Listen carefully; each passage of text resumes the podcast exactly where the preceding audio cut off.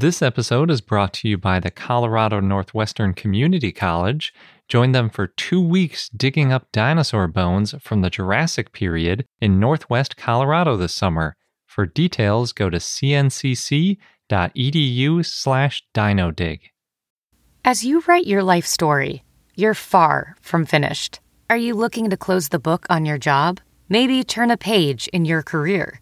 Be continued at the Georgetown University School of Continuing Studies. Our professional master's degrees and certificates are designed to meet you where you are and take you where you want to go.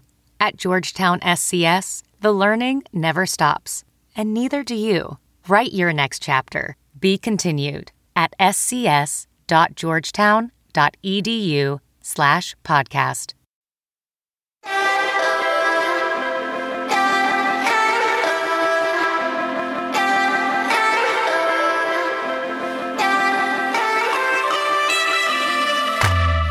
Hello and welcome to I Know Dino. I'm Garrett, And I'm Sabrina. and today we'll be talking about Corythosaurus and a lot of dinosaur news. So, first in the news is an article that comes out of Biology Letters by Karl T. Bates and others titled Downsizing a Giant Reevaluating Dreadnoughtus's Body Mass. So, we've heard from paleontologists in the past that dinosaur discoveries often follow a trajectory of maybe the biggest ever to maybe not as big as we thought, but still huge.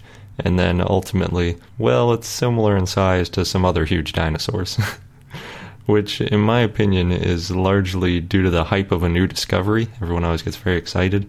And then they give an initial range of, you know, smallest possible weight, smallest likely weight, up to the highest likely weight. And most people remember the number on the high end.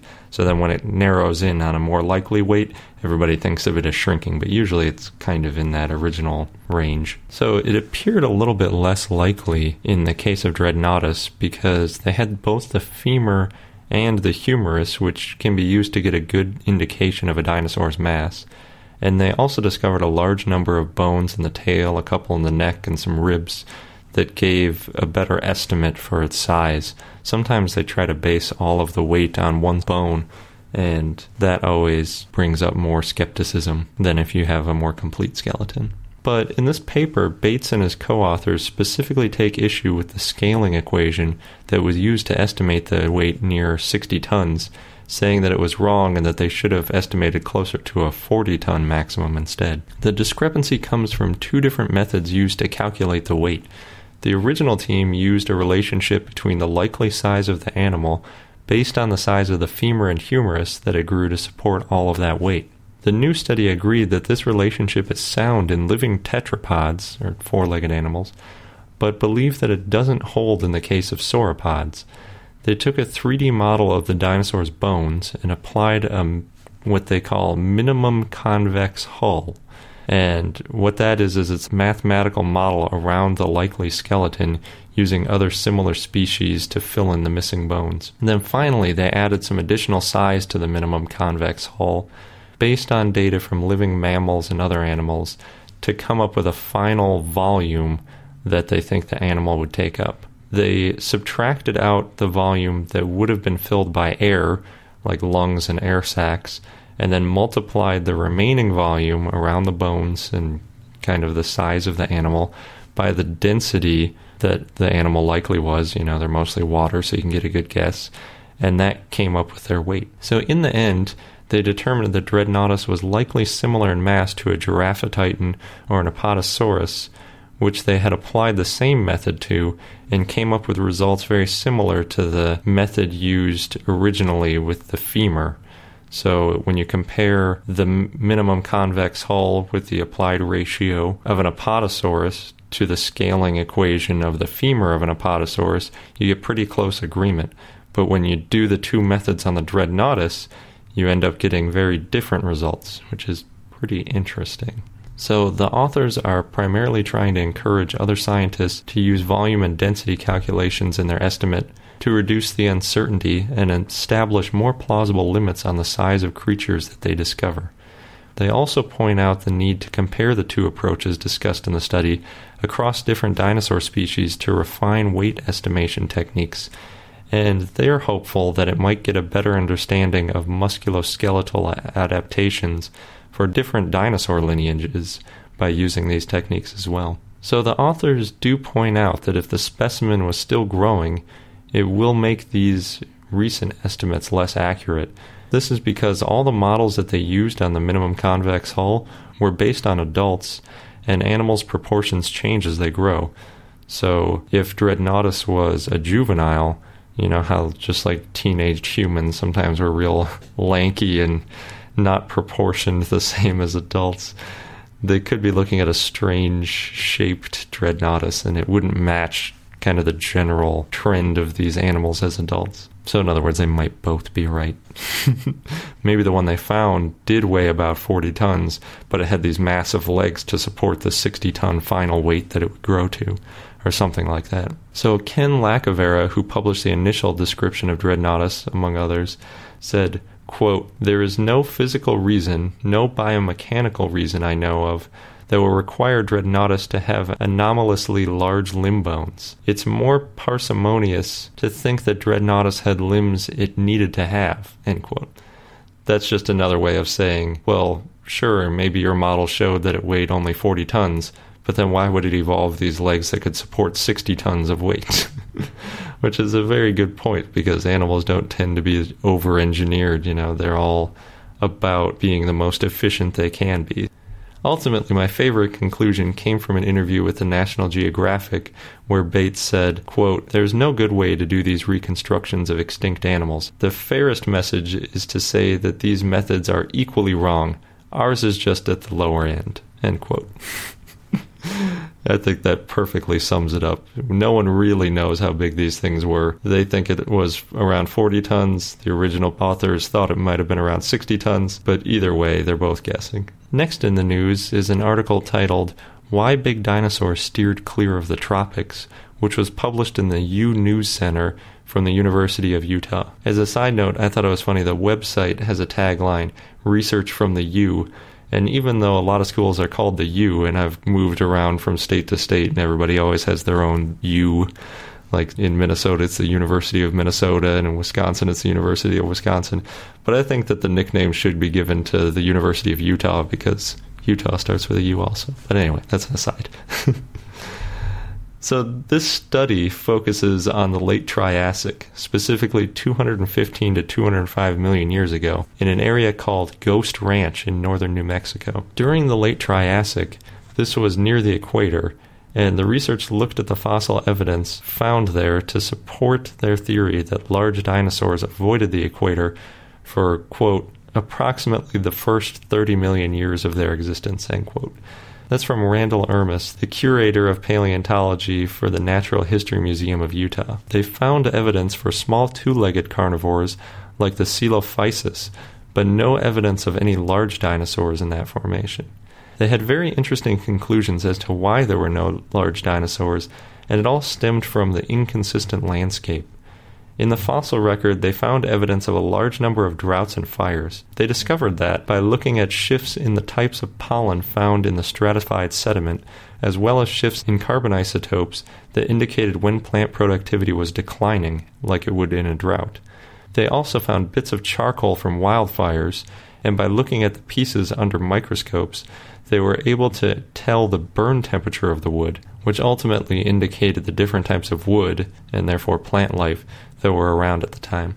Ultimately, the fossilized evidence showed that archosaurs, crocodilian ancestors, likely dominated the area around the tropics in the late Triassic, but the study did not discuss other time periods or other areas around the Triassic. They also discussed their analysis of preserved soil carbonate and organic matter, which they used to estimate the amount of carbon dioxide in the atmosphere at the time. They appeared to range from about 1200 to 2400 parts per million, and the researchers are quick to point out that with rising CO2 levels, recently we passed 400 parts per billion, we could begin seeing a decrease in plant life in the tropics as temperatures continue to rise. Once again, scientists find more evidence that global warming could be a big problem from historical information. Next in the news, we have a gem that we didn't mention in our Spinosaurus episode, and it's all about a man in rural Africa that helped some paleontologists piece together the story of the Spinosaurus in the recent years. So Nizar Ibrahim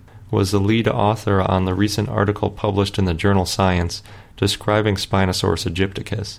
But we left out a little bit of his backstory. He traveled to Erfoud in 2008 to look in the Sahara for more Spinosaurus specimens. At that time, a man with a mustache, and that's literally how he's described as just a man with a mustache, gave him a cardboard box with some interesting dinosaur like fossils. Ibrahim was hopeful that these bones might have been from a Spinosaurus, but he wasn't able to confirm it until later when he went over to Morocco and met with some other paleontologists who had a, a similar find. When he got there and he discovered that they were from a Spinosaurus, he wanted to find more of the bones and was hopeful that if he went to the same location where these bones were originally discovered, he might be able to find them.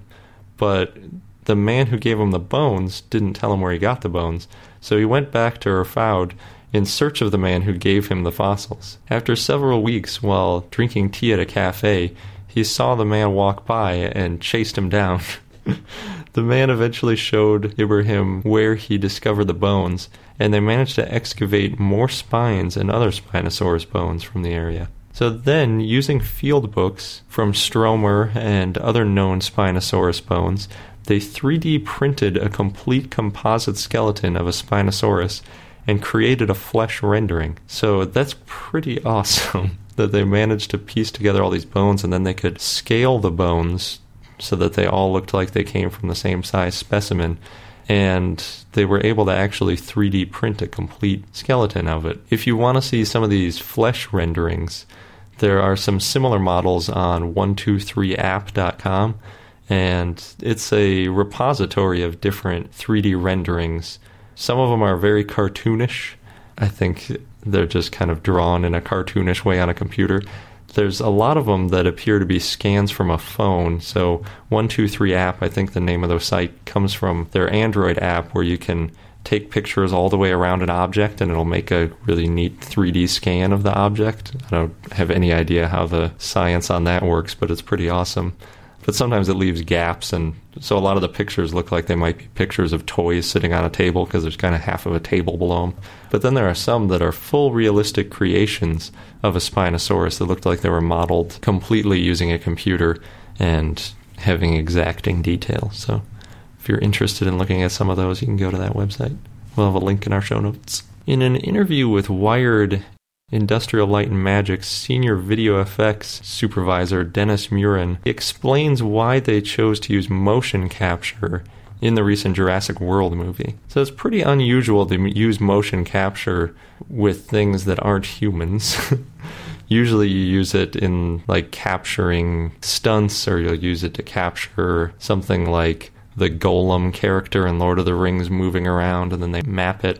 But if you're doing something like a dragon or a dinosaur or one of these big monsters or something, it's more common to just make the CGI rendering without any motion capture because it doesn't come easily from the motion capture. Dennis points out that although talented animators can add a lot of detail to moving creatures, using motion capture gave the animals in Jurassic World their own personality as a real person moved around, and it added subtle differences and complexity to the characters that you wouldn't really ever see if they were just modeled and animated without the motion capture. He believes that their motion capture of these dinosaurs has set a new bar for realism, and he thinks there are a couple of things that cause that. So the actors, while they're pretending to be dinosaurs, are impacted by gravity and their environment and other laws of physics that make them move much more realistically than if you put it in a computer and you can make it do whatever you can imagine. So he says that it kind of adds a feeling of weight to the characters because as they walk, you can see their weight shifting in the exact way you would expect it to, rather than, you know, sometimes they look like they're floating or just effortlessly moving in other films. For the four raptors in the movie, they actually cast four different actors, and they would always use the same actor for each raptor which gave continuity of the characters, which I just loved. Then they would work on matching how the humans' movements would relate to a dinosaur, and then they brought it all together into a form that they could use. Finally, the last thing that they did to make it a little more realistic is they mapped skin over tissue on the dinosaurs to give them a more realistic look, which they think paid off in a big way, especially on Indominus Rex, and I tend to agree. CNN published an article titled 10 of the World's Best Dinosaur Museums. And I think it's interesting that they called it 10 of the world's best dinosaur museums and not the 10 best dinosaur museums. And I'm kind of glad they did because there are a couple that they left out that I think they should have mentioned.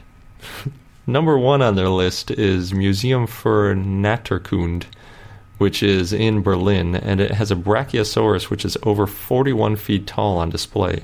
And that's the tallest articulated dinosaur on display in the world. They also have a rare Archaeopteryx fossil that gave them that position on the list. They gave number two to the Field Museum in Chicago, and that's because of the fantastic T Rex specimen named Sue that we've been talking about ever since our first episode. So that's obviously a good choice. Number three is the Royal Belgian Institute of Natural Science in Brussels. And this one made the list because it has the largest dinosaur hall in the world, which includes 30 iguanodons and interactive displays of the fossilization and digging process. It's interesting. On the Royal Belgian Institute of Natural Science website, they actually link to this article talking about CNN thinks we're third best in the world, even though I think they misinterpreted that a little bit. Number four is the National Dinosaur Museum in Canberra, Australia. They say that this deserves the number four spot because it has a garden full of dinosaur sculptures and animatronics. And if you've been listening for any more than a week or two, you've heard us talk about lots of these types of attractions of animatronic dinosaurs. And from looking online, it doesn't really appear that there's anything too special about this museum. Maybe I totally missed the point and there's something better, and CNN just picked the wrong item to highlight. But from what I can tell, the Australian Museum in Sydney, a few miles away, appears to be a little bit more of an, a museum experience rather than one of those animatronic gardens full of dinosaurs. Please tell me if I'm wrong, because from what I could tell, it didn't look all that exciting. Number five is the Royal Tyrrell Museum of Paleontology in Alberta, Canada. And we've talked about this museum a few times in the past, and it definitely is on our short list of museums to check out soon. It made this list because it has a recreation of a pack of Albertosaurus, which was inspired by a bone bed of 22 specimens found in Alberta, and it has lots of other awesome stuff there too. Number six, I thought was a really interesting choice. It's the Wyoming Dinosaur Center in Wyoming, United States. I actually visited this, but Sabrina hasn't made it there yet. It has a complete 106 foot Supersaurus recreation, and you can walk under and through its legs.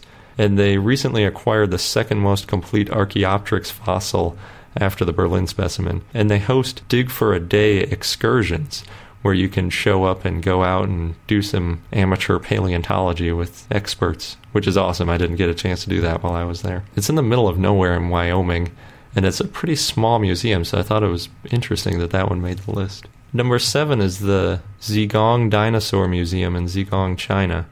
It's in the Sichuan area of China, which is far from most of the major cities you'd think of, like Beijing and Shanghai. The museum itself is constructed above the Dashanpu fossil site, and much like Dinosaur National Monument in the US, it allows visitors to get a first hand glimpse of an excavation site it also has 18 full skeletons on display, along with footprints and skin imprints, and this has to be on your list if you're in China, because it sounds awesome. Number eight, they gave to the Iziko Museum in Cape Town, South Africa. It has several dinosaurs unique to Africa on display, including a Carcharodontosaurus skull from North Africa. It looks like there aren't too many dinosaur museums in Africa, so that looks like a great place to get some local information. Number nine, they gave to Jurassic Land in Istanbul. They've got a 4D video, they call it, which is one of those things where you sit and you put on 3D glasses and they spray water on your face or whatever when you're supposed to be going through a river.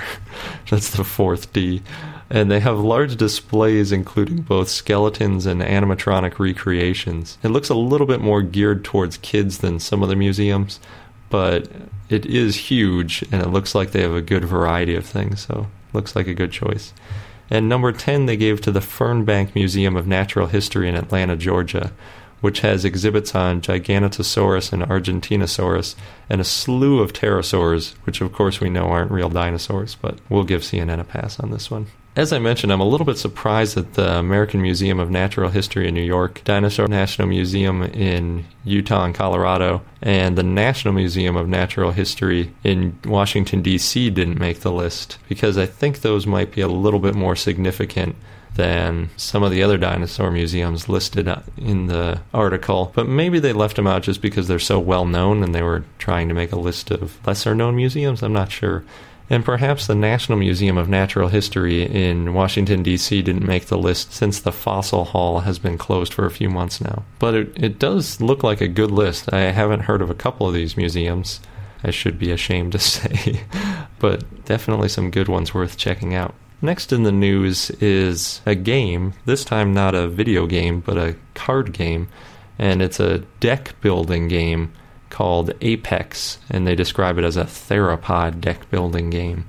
So we talk a fair amount about video games, but this is the first deck building game we've mentioned, and hopefully this doesn't offend anyone who's really into deck building games.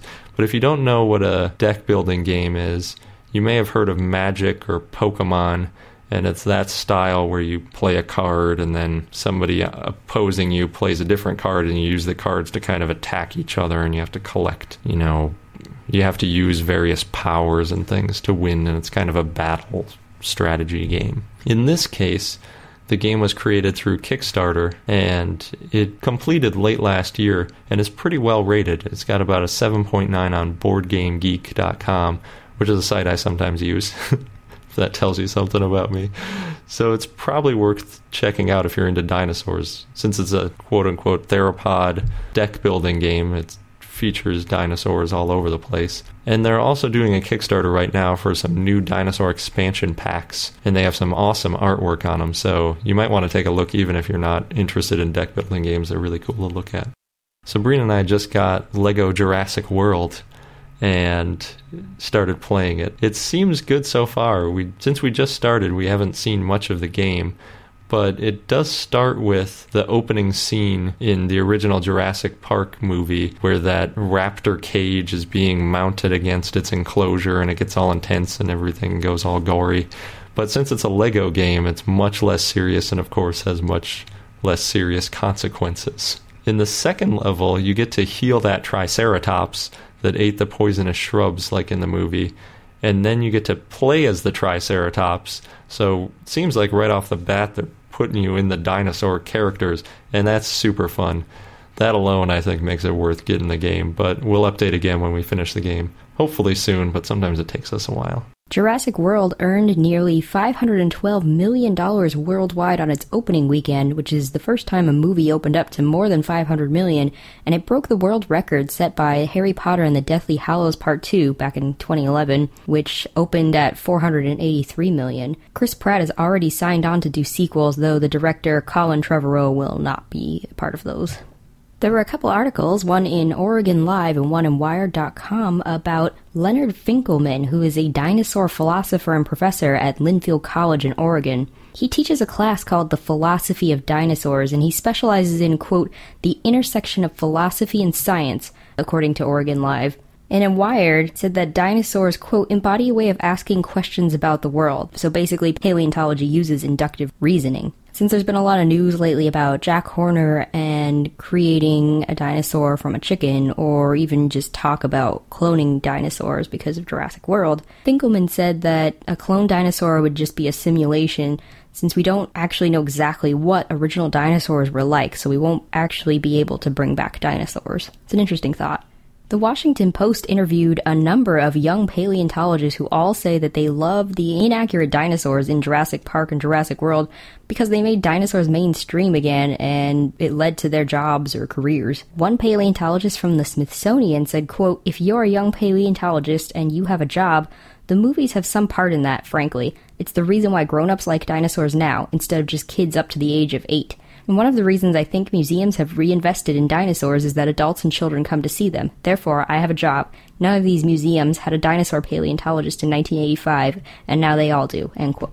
which is kind of interesting to think about. And we've talked about in previous episodes, like, oh, Jurassic World has decided to ignore all the science from the past 20 years and keep going with what it's doing, and some people are upset about that, but it's interesting to hear the other side, especially from actual paleontologists. But speaking of making the dinosaurs in Jurassic World and Jurassic Park a little more realistic, paleo artist Josh Cotton, who we interviewed in episode 21, Ultrasaurus, launched his YouTube channel recently with a video that shows his transformation of the Velociraptor in Jurassic Park to now include features that scientists think it had, such as feathers. The video is about three minutes long and it's worth watching. The Velociraptor, even with the feathers, I think still looks terrifying. Still going along with the Jurassic World theme, there's a Polish prankster, S.A. Wardega, who pranked Chris Pratt, the hero in Jurassic World, he played Owen Grady, with some dinosaurs that they made.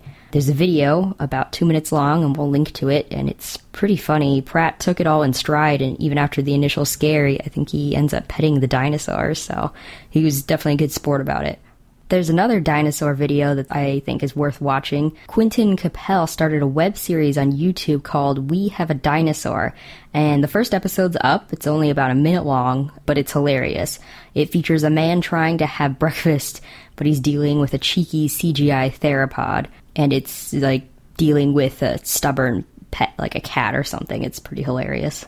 A site called Topless Robot posted a list of 17 dinosaur cameos in pop culture, and some of them I didn't even realize that they were in there, I guess because they're not always prominently featured or whatever, but it includes Twilight Zone, a couple episodes of Twilight Zone, the Amazing Spider Man comic where he fights a T Rex, and the number one on the list is a commercial that appears in the 1987 movie Robocop. In more recent movies, Pixar, we talked about, they completely changed the cast for its movie Good Dinosaur.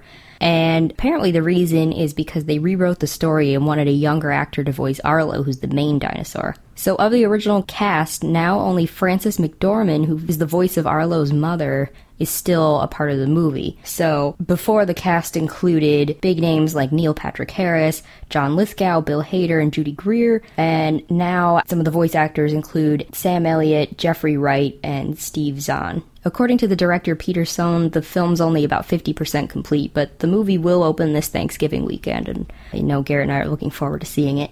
And last, for those living in Texas, specifically Austin, because Texas is pretty big, there's an exhibit at the Mondo Gallery, which is a gallery open Tuesday through Saturday, 12 p.m. to 6 p.m. And from June 12th to June 27th, so unfortunately, by the time this episode airs, it'll have closed. But they were celebrating Jurassic Park and Jurassic World with an exhibit called When Dinosaurs Ruled the Earth. So it looked really cool. If anyone who's listening had a chance to check it out, please share with us or post some pictures to our Facebook wall. This episode is brought to you by the Colorado Northwestern Community College, where you can become a part of the scientific process. As a participant, you can go on a real life dinosaur dig, and you'll be helping to advance science and our understanding of the ancient world. What's really cool is that the fossilized bones that are being excavated, they're public and they're going to be displayed and preserved for future generations to study and admire. Yeah, we've mentioned how that's a really important part of the scientific process, not just getting them out and describing them once, but keeping them and preserving them so that future questions and future scientists can take a look at those bones to answer new questions and validate results. And the site is special and also near and dear to me because it's in the Morrison Formation, known for the sauropods, mm-hmm. of course, of the Jurassic time. And it represents one of the best bone beds ever found in the saltwash member. Yeah, the current interpretation is that the site was the result of a brachiosaurus sort of jamming up a river and then other carcasses piling up behind it. Oh, no. And that's how we got a bunch of different types of dinosaurs all fossilizing together. So, oh no, but also, yay. Good for us as scientists. mm-hmm. And dinosaur enthusiasts. Yes. So, there are two scheduled digs if you want to get involved with getting these bones out of the ground. You can go from July 6th to July 20th or from July 22nd to August 5th. Head over to cncc.edu slash dinodig. You'll get all of the details. Just make sure that you register online by May 31st. And again, that is cncc.edu slash dinodig, D I N O D I G. Across America, BP supports more than 275,000 jobs to keep energy flowing. Jobs like building grid scale solar energy in Ohio and producing gas with fewer operational emissions in Texas. It's and, not or. See what doing both means for energy nationwide at bp.com slash investing in America. And now for our dinosaur of the day, Corythosaurus, which was requested from Brenna via Facebook. So thanks, Brenna. Corythosaurus is a hadrosaur or duck-billed dinosaur that lived in the Cretaceous in North America. Fossils have been found, I believe, only in southern Alberta, Canada. So Corythosaurus may have only lived in one small area. Its name means helmet lizard. The type species is Corythosaurus casuarius. And so the name Corythosaurus is Greek for helmeted lizard, and the name Casuarius comes from the cassowary bird, which is a small but I believe ranked like the most vicious bird that's currently living. People have to wear riot gear when they're around them because they're so territorial and they can be very vicious. And this is because Corythosaurus had some similarities with cassowaries. So, Corythosaurus had an estimated length of 9 meters or 30 feet, and its skull, including the crest, it has a crest on top of its head, part of the helmet look, was about 71 centimeters or 28 inches tall. It weighed maybe between 3 to 5 tons. It was first described in 1914 by Barnum Brown. Brown found the holotype specimen in 1911, though there are many complete specimens now, and the holotype's actually missing the last part of its tail and part of its forelimbs. But what's interesting is this holotype had impressions of scales. So again, Corythosaurus had crests that looked like the crests of a cassowary, and the crest may have been used for vocalization because scientists think it could have amplified sound. The holotype specimen is now in the American Museum of Natural History, along with a second specimen that Brown and Peter Kaisen found in 1914, and they're put in their, quote, original death poses, meaning the way they were found in the ground. Brown actually described the second specimen in 1916 and gave a more detailed description of Corythosaurus. Also, Charles H. Sternberg found two well preserved specimens in 1912, but unfortunately they were lost in 1916 while they're being shipped to the paleontologist Arthur Smith Woodward in the UK. This is during World War I, and the ship was sunk by a German merchant raider. More than 20 Corythosaurus skulls have been found, and there used to be seven different Corythosaurus species. In addition to Casuarius, there was Bicristatus, Brevicristatus, Excavatus, Frontalis, and Intermedius. But in 1975, Peter Dodson studied all of these species and found that the different sizes and shapes may have actually been due to gender and age, so now only one species is recognized, Casuarius. Some studies, however, say that Corythosaurus intermedius is its own species because it lived slightly later than Corythosaurus casuarius, and it's slightly different. Brown originally classified Corythosaurus as part of the family Trachodontidae, which is now Hadrosauridae, but then he found that it was possibly an ancestor to Hypacrosaurus, which is it's very similar except for its development of vertebrae and limb proportions. So now Corythosaurus is part of a family called Lambeosaurinae, which have similar skulls and crests, and I'll get into a little more details on that family in a little bit. The holotype specimen was a carcass that had floated up on a beach. There were shells and water-worn bones and a turtle preserved near it. Scientists used to think that Corythosaurus lived in water because it also seemingly had webbed hands and feet, but it turned out these webs were actually deflated padding, which is seen on some modern mammals. But at the time, the theory was that they could swim in deep water and use their crest to store air. However, Corythosaurus probably lived in woodland forests and they may have visited swampy areas. They were probably bipedal and they had short arms and a long tail, and they may have gone on all fours to eat low lying plants.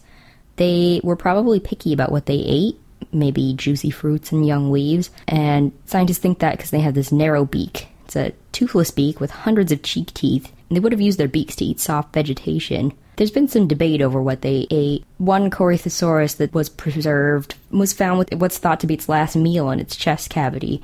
So they found remains of conifer needles, seeds, twigs, and fruits. But some scientists aren't convinced that this is the type of things it ate. Corythosaurus had a great sense of hearing, and it was probably cathemeral. The reason scientists think that it was Cathemeral is based on these bony circles, these rings that are found in many reptiles, birds, and dinosaurs that probably help their pupils adjust, but it's not entirely clear what it's for, I don't believe. Because Corythosaurus was probably Cathemeral, it may have eaten small amounts of food at a time to digest quickly, and also being Cathemeral, this would have made it easier to live alongside other herbivores that were either diurnal or nocturnal, active only during the day or active only at night. Corythosaurus was probably a herding animal. They may have gone to higher ground to reproduce. Predators may have included Albertosaurus or Tyrannosaurus or Troodon, especially to juvenile Corythosaurus. The crest on top of its head had extended tubes that were these complex nasal passages, and its head crest is hollow, which is why it's classified in the subfamily Lambeosaurine. There's a few uh, ideas on what the crest would have been used for. That may have been used to call out warnings or let others know, hey, there's food nearby, or to attract mates. And if the crest was used for display, its hollowness may have helped reduce the weight of the crest. Another Lambeosaurine includes Parasaurolophus, to give an idea of the types of dinosaurs in this group. Males had larger crests than females, and in general, the size and shape of the crest varied based on gender and age.